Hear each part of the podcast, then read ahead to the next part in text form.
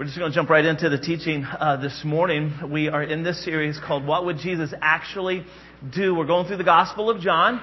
And what Jesus would actually do is memorize Scripture. You've had a couple of weeks off, right? We haven't done this together as church family, South County. You haven't, you know, done this with us. But what we're going to do is memorize, or this verse, here's the here's one of two that we are supposed to have memorized for today. I only took out a few of the words, but let's uh, quote this together on three, and then we'll, we'll uh, quote this. One, two, three.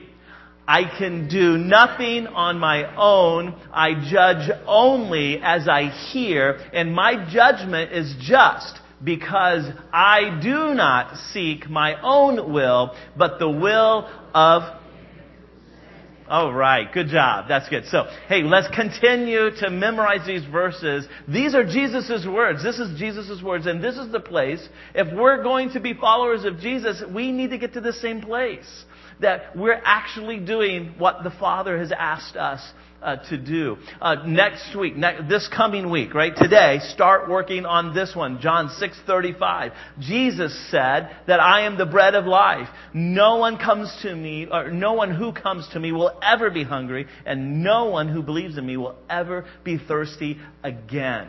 We'll unpack that in just a minute because we're in John chapter 6. Take your Bibles, go to John chapter 6. We're going to see two signs today. We're going to see the fourth sign and the fifth sign. Remember, the Apostle John calls them signs and we know them as miracles. He's going to talk about um, how Jesus fed the 5,000. And of course, that's just the men. That's not counting the women and the children and everybody else who's there. Many Bible scholars think that, you know, you're talking 15, 20,000 people who are actually fed from that little boy's, uh, you know, lunch.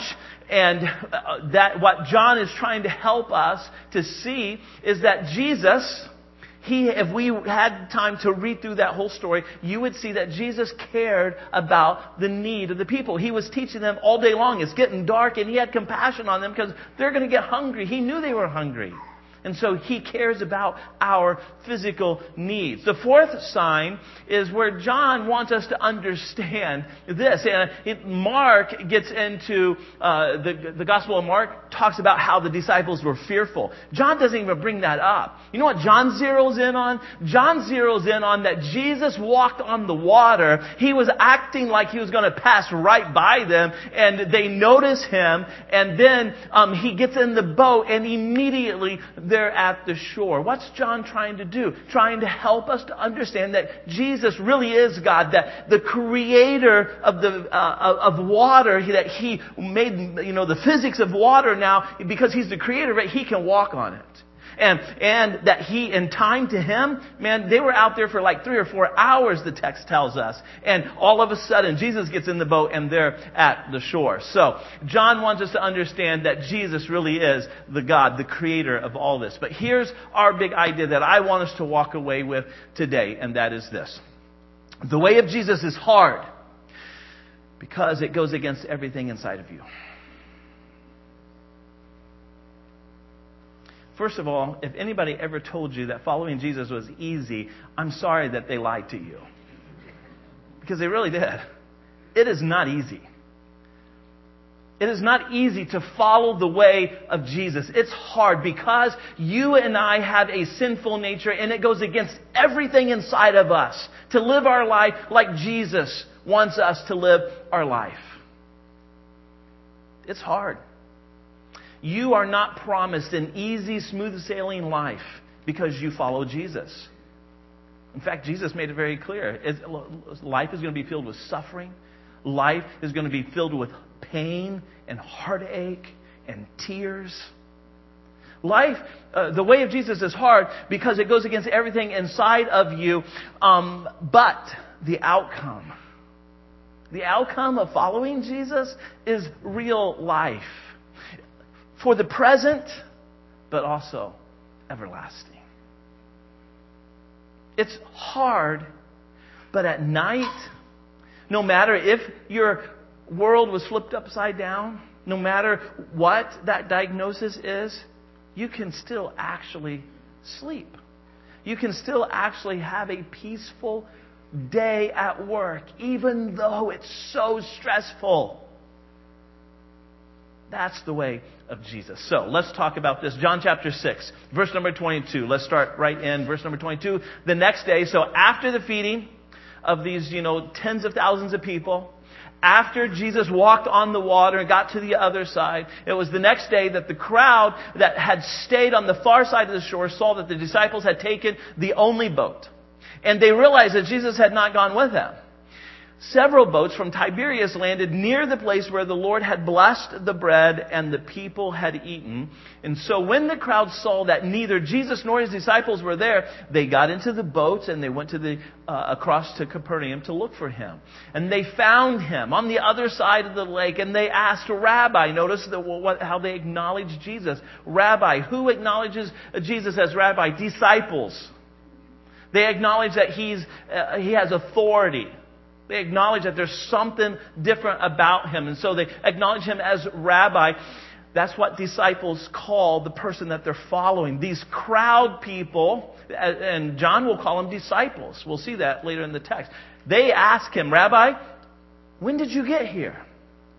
And here's Jesus' response I tell you the truth. You want to be with me because I fed you. You know, uh, in our language, like if Jesus was living in our, he'd be, he'd be like 100%. Right? He would be like legit. This is what he said. That's what I tell you the truth. That's what that means, right? So he's like 100%. You want to be with me because I fed you. You want to be with me because what you can get out of me. I wonder how many Christ followers are like that. You're, you're, you're so worried and concerned about you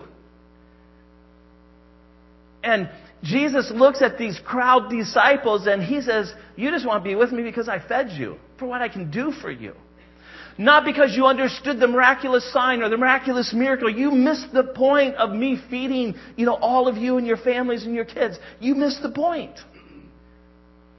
You missed the spiritual implication. And so he says, don't be so concerned about perishable things like food.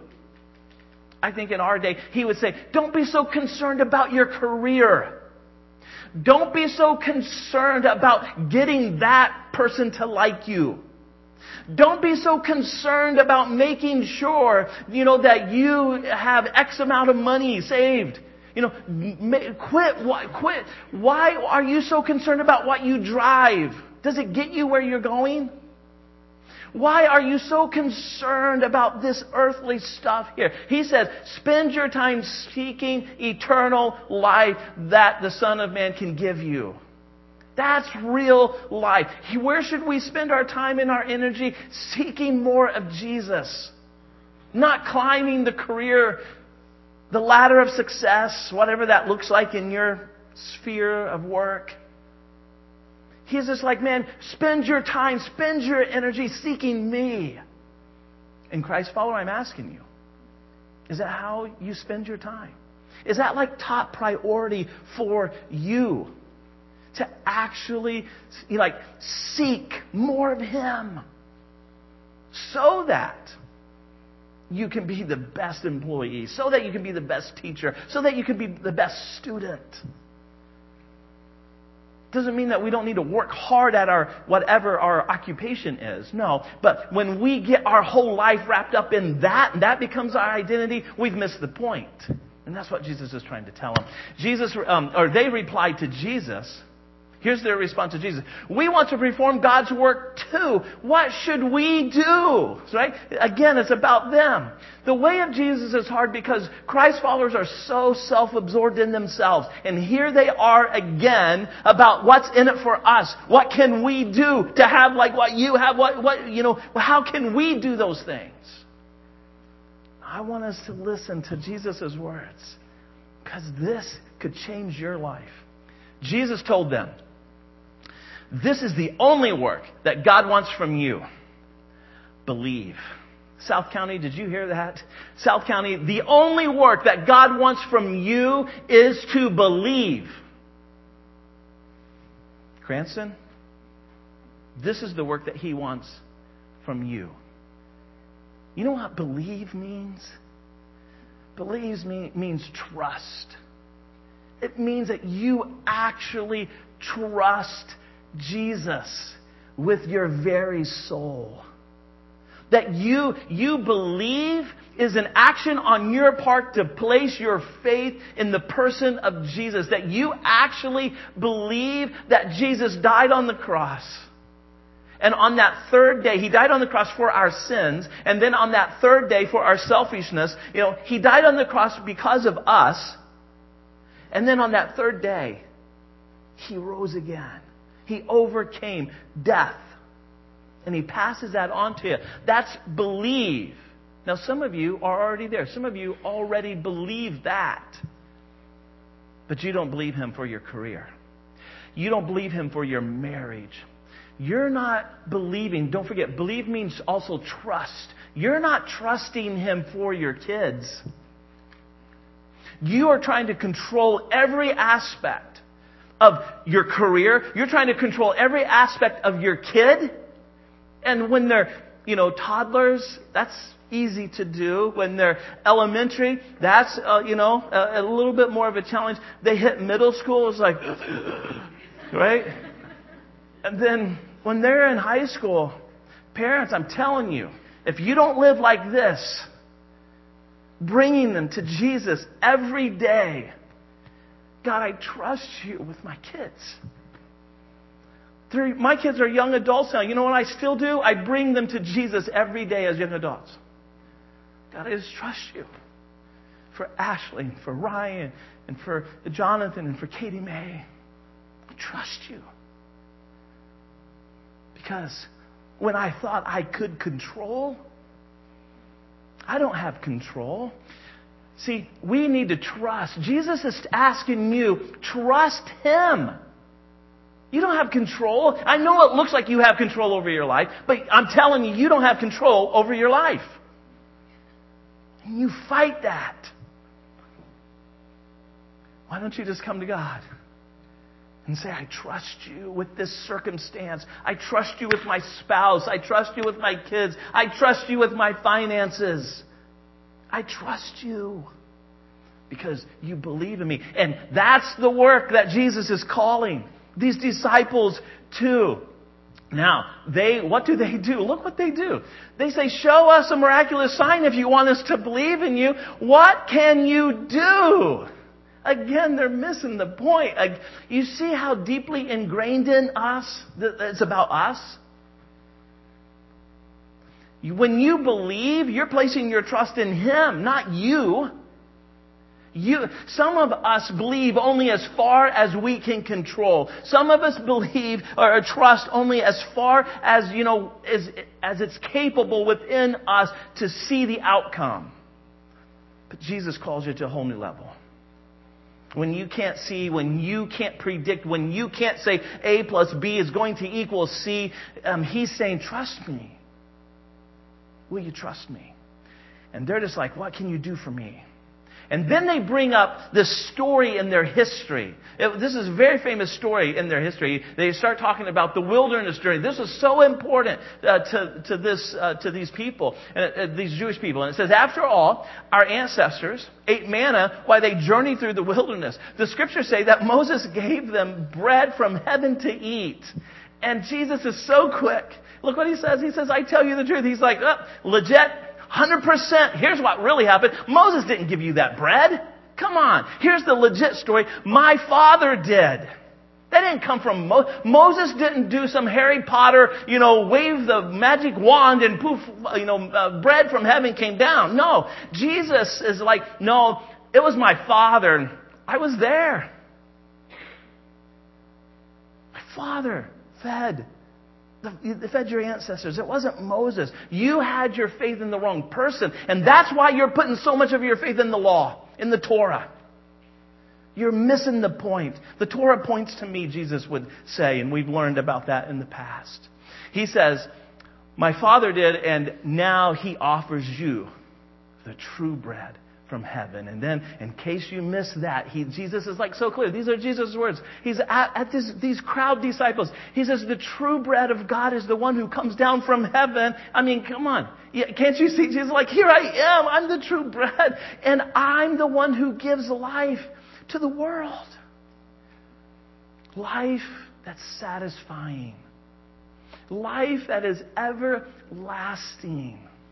Life when you are so tired of toiling, like you work so hard to try and make something happen, and it doesn't happen, and you get so disappointed.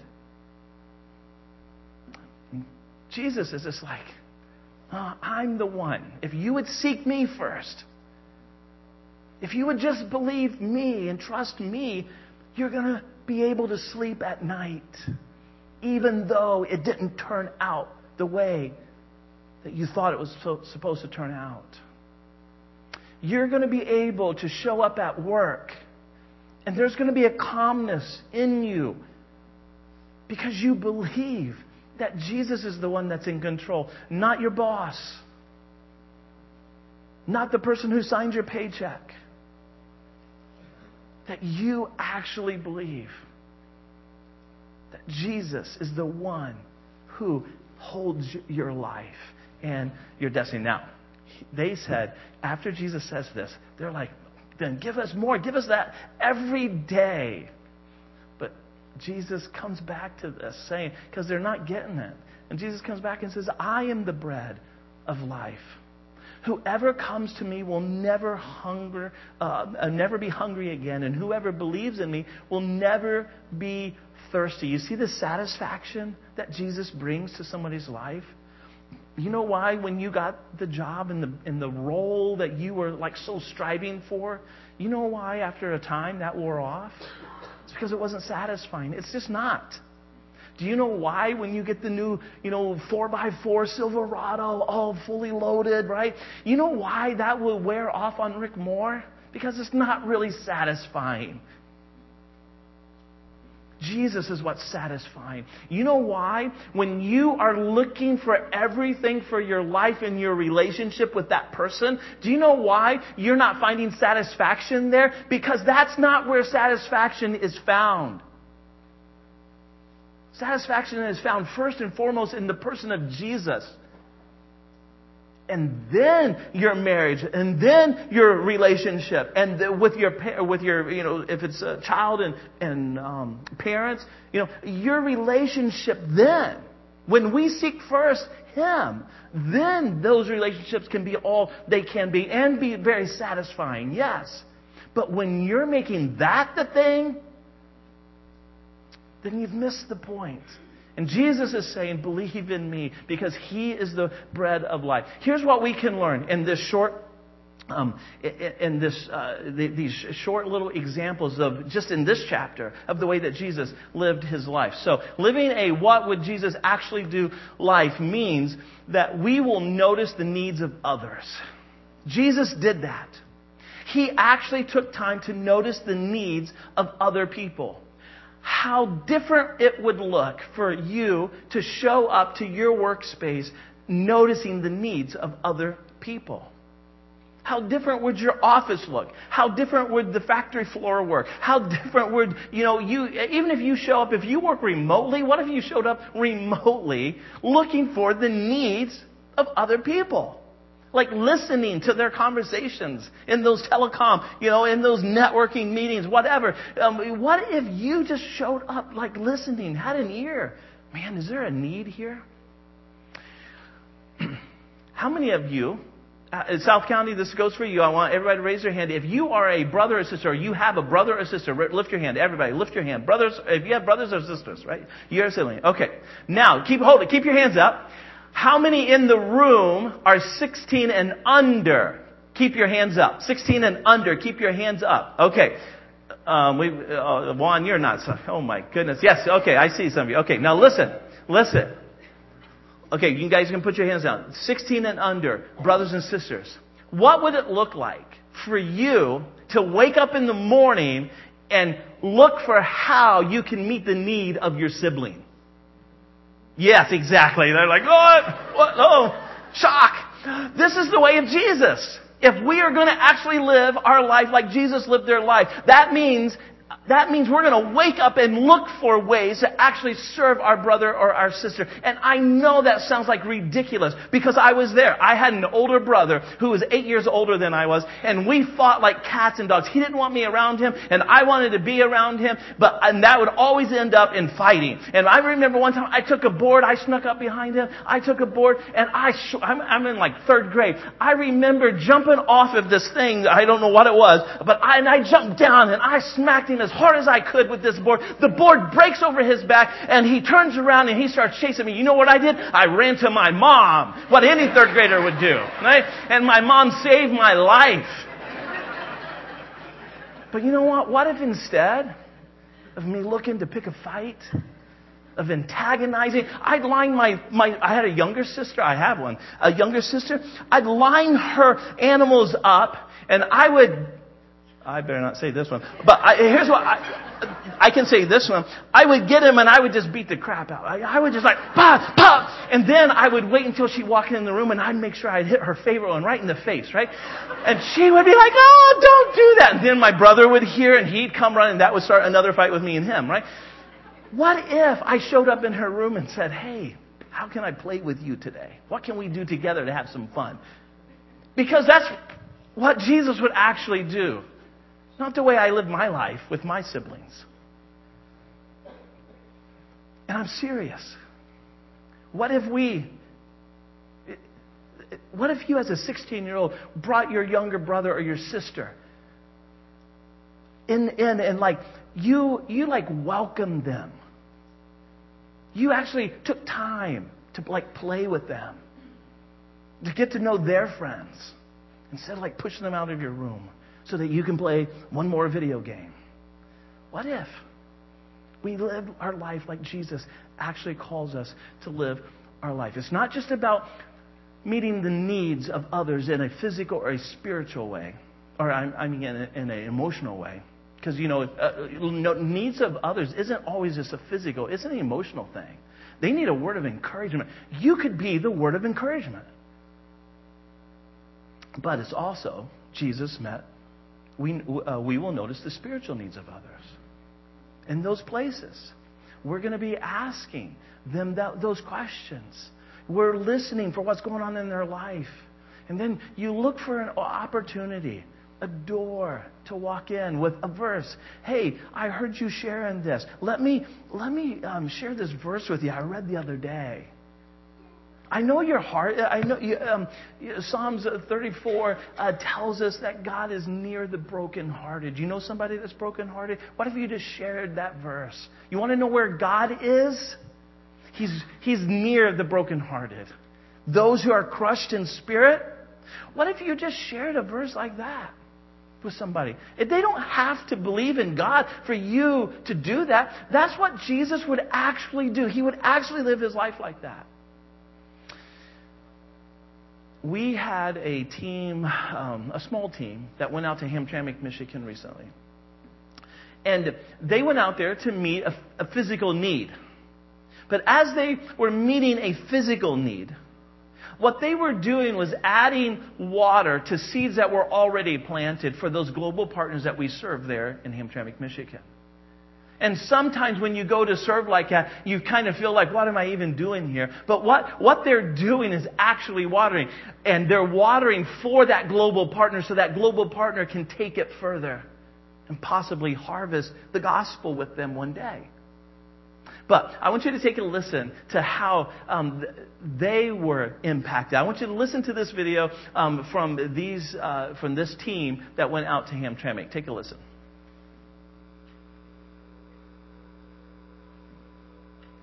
Welcome. We are the Hamtramck team that went to Hamtramck, Michigan for the fall of 2023.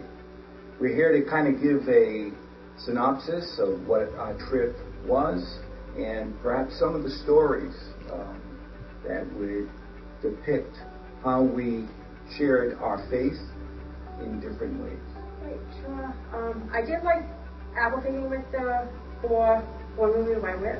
It was nice to see them in just a natural state, just the four of them having fun together, laughing. They're just like me and the other women. Now, these They're are not any, Muslim Muslim women? Muslim Okay. women. They're Okay. not any different than us. So like I didn't know how they would be, you know, Oh. socially if they would be awkward or anything. But they were very nice. And, Mhm. yeah. Um, Um, I enjoyed, it was my first, I'm Paul, this was my first mission trip. Um, I wasn't sure exactly what to expect and what we were going to do. It was nice. We had a cookout one evening and we got to actually um, share some of the vegetables from the garden with some of the local community. And I thought that was kind of on point of what we should be doing. So I thought that was pretty cool. just like getting to like be hearing hearing the the work that our friends out there are are doing and like um, and what God is doing in this community was so encouraging to me. Um, it gave me you know ideas of like hey like this is they're they're living here they're doing life in this community.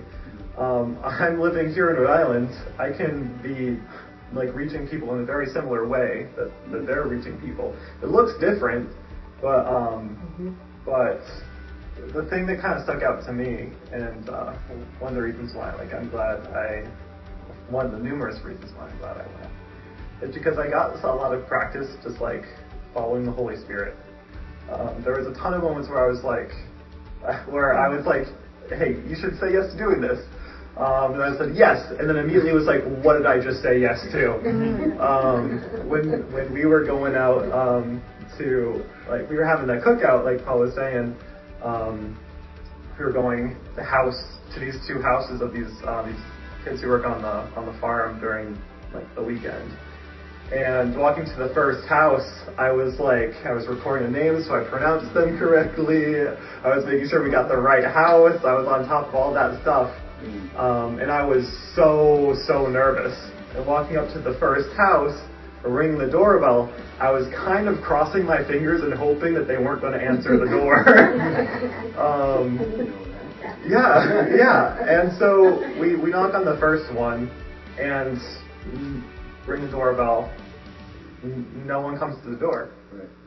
And we were like, okay, you know, no one's home. So we, you know, we walked down. I'm thinking to myself, okay, okay. now we just have to, you know, go to the next house. Maybe no one will be home there. And then no one will be at the cookout. And then I kind of, my thinking kind of went from like, like, okay, like, you're, you're gonna get through this. Like, why are you out here? Are you out here to be comfortable? Are you out here to walk to empty house to empty house and not meet anybody? No, you're here to to invite these people into community um, and to and to share the light of Jesus with them and to build relationships. And so I was like, well, we want people to come here, so then this the next house that we're going to, I hope like I hope they're there so that we can so that we can like bring somebody like back and like have people at this cookout.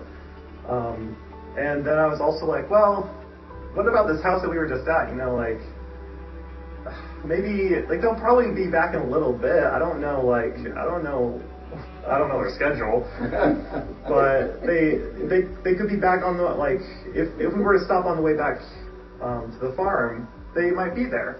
So I, I was like, well, yeah, why don't we why don't we stop on the way on the way back? Um, and we stopped on the way back, and then we got to see, you know, the father, uh, the son, you know, we invited him, um, he came as well, um, and just like it, it ushered in a great like opportunity to uh, to like have community and to share it and share love of Jesus with them. It was the first experience of many, you know, on that trip where like the Holy Spirit was like, "Hey, you should do this," and I was like, "Okay, how am I going to do this?" um, but it was just, you know, step by step, following um, what the Holy Spirit was going to tell me to do. I feel like there's a little bit of a shift as we've been going from the physical work that the farm is our reason for going to more of the spiritual and relational and even for the, the friends that we support there that because for me it's it's very much about going to encourage and support them and I feel like we got to do a lot of that this time and so to me like the trip personally was a win. Did you press star on that? Oh no, no, I'm just kidding. Oh. Good one. Thanks for the setup. So you can have a sense of humor and serve, right? So, but you don't have to go to Hamtramck to do something like that. You know, for years, our our um, church has partnered with the Providence Rescue Mission right here locally. Uh, for 25 years to be exact. We, we were the first church to show up with them down there. It was our students who went in that what used to be a jewelry factory and emptied it out. It was our students who went in and ripped out walls so that some of our guys in our church, some of the men came in and built walls, hung drywall. And now our, our men's ministry has picked up this baton, and on the second Monday night of each month, um, they organize a time for our church family to go there and serve the homeless. And it's not just about serving them a meal. It's about sitting down with them. I used to love to watch this. I, I used to be able to do this, and, and I used to be able to do it with the students. We'd sit down with these and just ask them, What's your story? After, as they're eating, we would just ask them, What's your story? And asking a simple question like that, you know, gives them their dignity. It helps them to realize that they're a, human being. And yes, they maybe uh, have some kind of an addiction issue that's landed them there. It may, you know, uh, there's a, a, a thousand reasons why. But for those time, for that time that we're sitting there, they actually feel normal. And we would walk away so many times. Our students would walk away so many times, just blown away about the work that God is doing there. I want you to listen to Sean. Sean is the director. He's the one who started the uh, um, Providence Rescue Mission. So take a listen to Sean, inviting you to come and serve. Good morning, Hope Church. My name is Sean Carew. I'm the executive director of the Providence Rescue Mission. And your senior pastor, Rick Moore, asked me if I could shoot a quick video to you guys about the impact of volunteering at the mission, and I'm more than happy to do it. I have to let you know that when you volunteer at the mission, there's many things you can do. You can help feed, you can help with chapel service, you can help with clothing, you can help with food distribution, you can pray for people. You can help people in so many ways at the mission. God always uses volunteers down here. But I have to tell you, time and time again, in the last 25 years here in Providence, Rhode Island, I hear from volunteers on a regular basis the same simple message. They tell me time and time again that every time they come, they get more out of their time at the mission than they give to the people they serve. And isn't it funny how God's like that? We think we're going to serve people, and God serves us, and He blesses us. And that's how it is when you volunteer at the mission. So you're welcome to come down here. We're open 24 hours a day, seven days a week. We constantly do breakfast, lunch, and dinner every day. We have food distribution to the public three times a week. We do clothing distribution. We have chapel every evening. We have different events for the men, different events for the women. So there's many, many things you can do. You could look at mentoring men or women that are on our one year discipleship program. It's really pretty wide open down here for all the exciting things that you can do with God. So I want to encourage you. I know that you could reach out to Jennifer Cobb and she will set up a time for you to come and explore what God wants to do with you to impact those in need in our great state. So God bless you, and we look forward to seeing you at the mission. Have a great Sunday morning. Yeah. So um, here's here's what we want to do. We want to just pause, and um, we want to pray. We, we want, you know, we dedicate our tithes and our offerings because this is where our resources go so many times. And we're going to pause and we're going to pray over these offering boxes. Whether you gave online, these boxes just represent, and uh, they represent um, the, what's happening. And your sacrificial giving allows us to do Hamtramck trips. Your sacrificial giving allows us to serve there at the Providence Rescue Mission. And allows us to continue to do the things here. And we want to pray for our Acts 1-8 team. Our Acts 1-8 team helps us to be, they help facilitate this. Our Acts 1-8 team is made up of our local outreach team, our global mission team, and then also our strategic focus team. And we want to ask God, all three of those teams are praying. Jesus, bring people to these teams. We need people on all three of these areas. And there'll be a moment in the next, in the uh, connection card where you can respond to that. But let's pray. Jesus, we're praying. We are praying that your hand would continue to be with those who go and serve in Hamtramck um, Father, we're asking that you would continue to raise up an army of people who would see themselves, God. They would just come to you and say, God, do you want to use me globally in some way? Maybe there's somebody in South County. Maybe there's somebody right here in Cranston that you're calling to be a global uh, partner, a missionary uh, across the, the ocean somewhere. Jesus, if that's what you're doing, then God, we are looking to you. We're asking you to come and work in that way.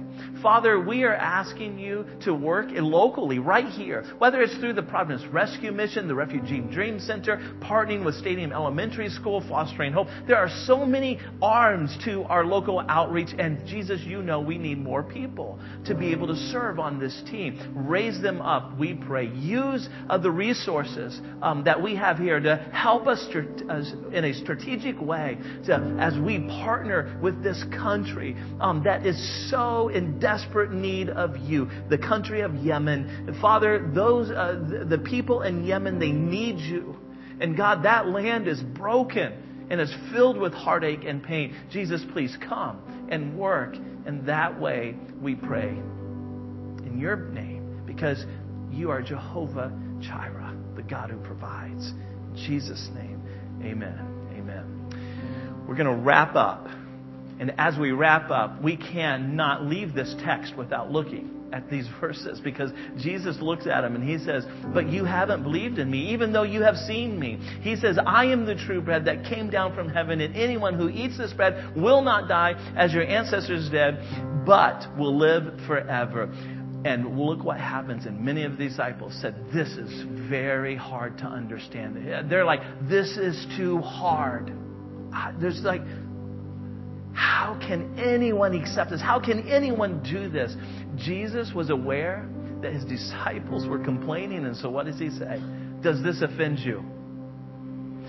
Is this way too hard for you? And I think Jesus would stand and look at us, Cranston, Hope Church, South County. He would stand and look at us and he would say, Is my way too hard for you? What happens in verse 66. At this point, many of his disciples, many of these crowd disciples, the ones who were calling him rabbi, many of them turned away and deserted him. And then Jesus would turn and look at the 12 and he would say to them, Are you also going to leave? And Jesus would look at us and he would say, Are you going to leave because it's so hard? I told you it was going to be hard. I told you it was, it was going to be hard. And Peter was like, No, Lord, to whom would we go? You have the words that give eternal life, meaning that your word satisfies. John wants us to remember what we learned in chapter 1 that Jesus is the Word and that He satisfies. You have eternal life. You have real life.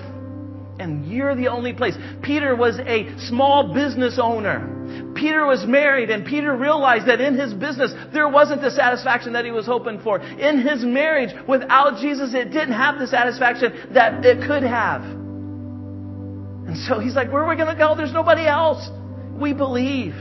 Remember what we said the big idea the way of Jesus is hard because it goes against everything inside of you. But the outcome is real life, both in the present, both for your marriage, as you parent, as you do your job. But it's also for the here and after. It's also life everlasting. See, it's hard but it's not impossible. South County, it's hard, but not impossible. Peter came to say this. Look what Peter said. By his divine power, by the power of the Holy Spirit, God has given us everything that we need for living a godly life. Church, let's stand right where you are. South County, stand where you are. Everybody stand. And we are going. We are going to build our life on this truth. The truth that you have everything that you need to live a godly life in the power of the Holy Spirit. You and I can do this. Is it hard? Yes, but impossible? Absolutely not because of the power of the Holy Spirit. Let's build our life on the truth of who Jesus is, and let's acknowledge that through this song.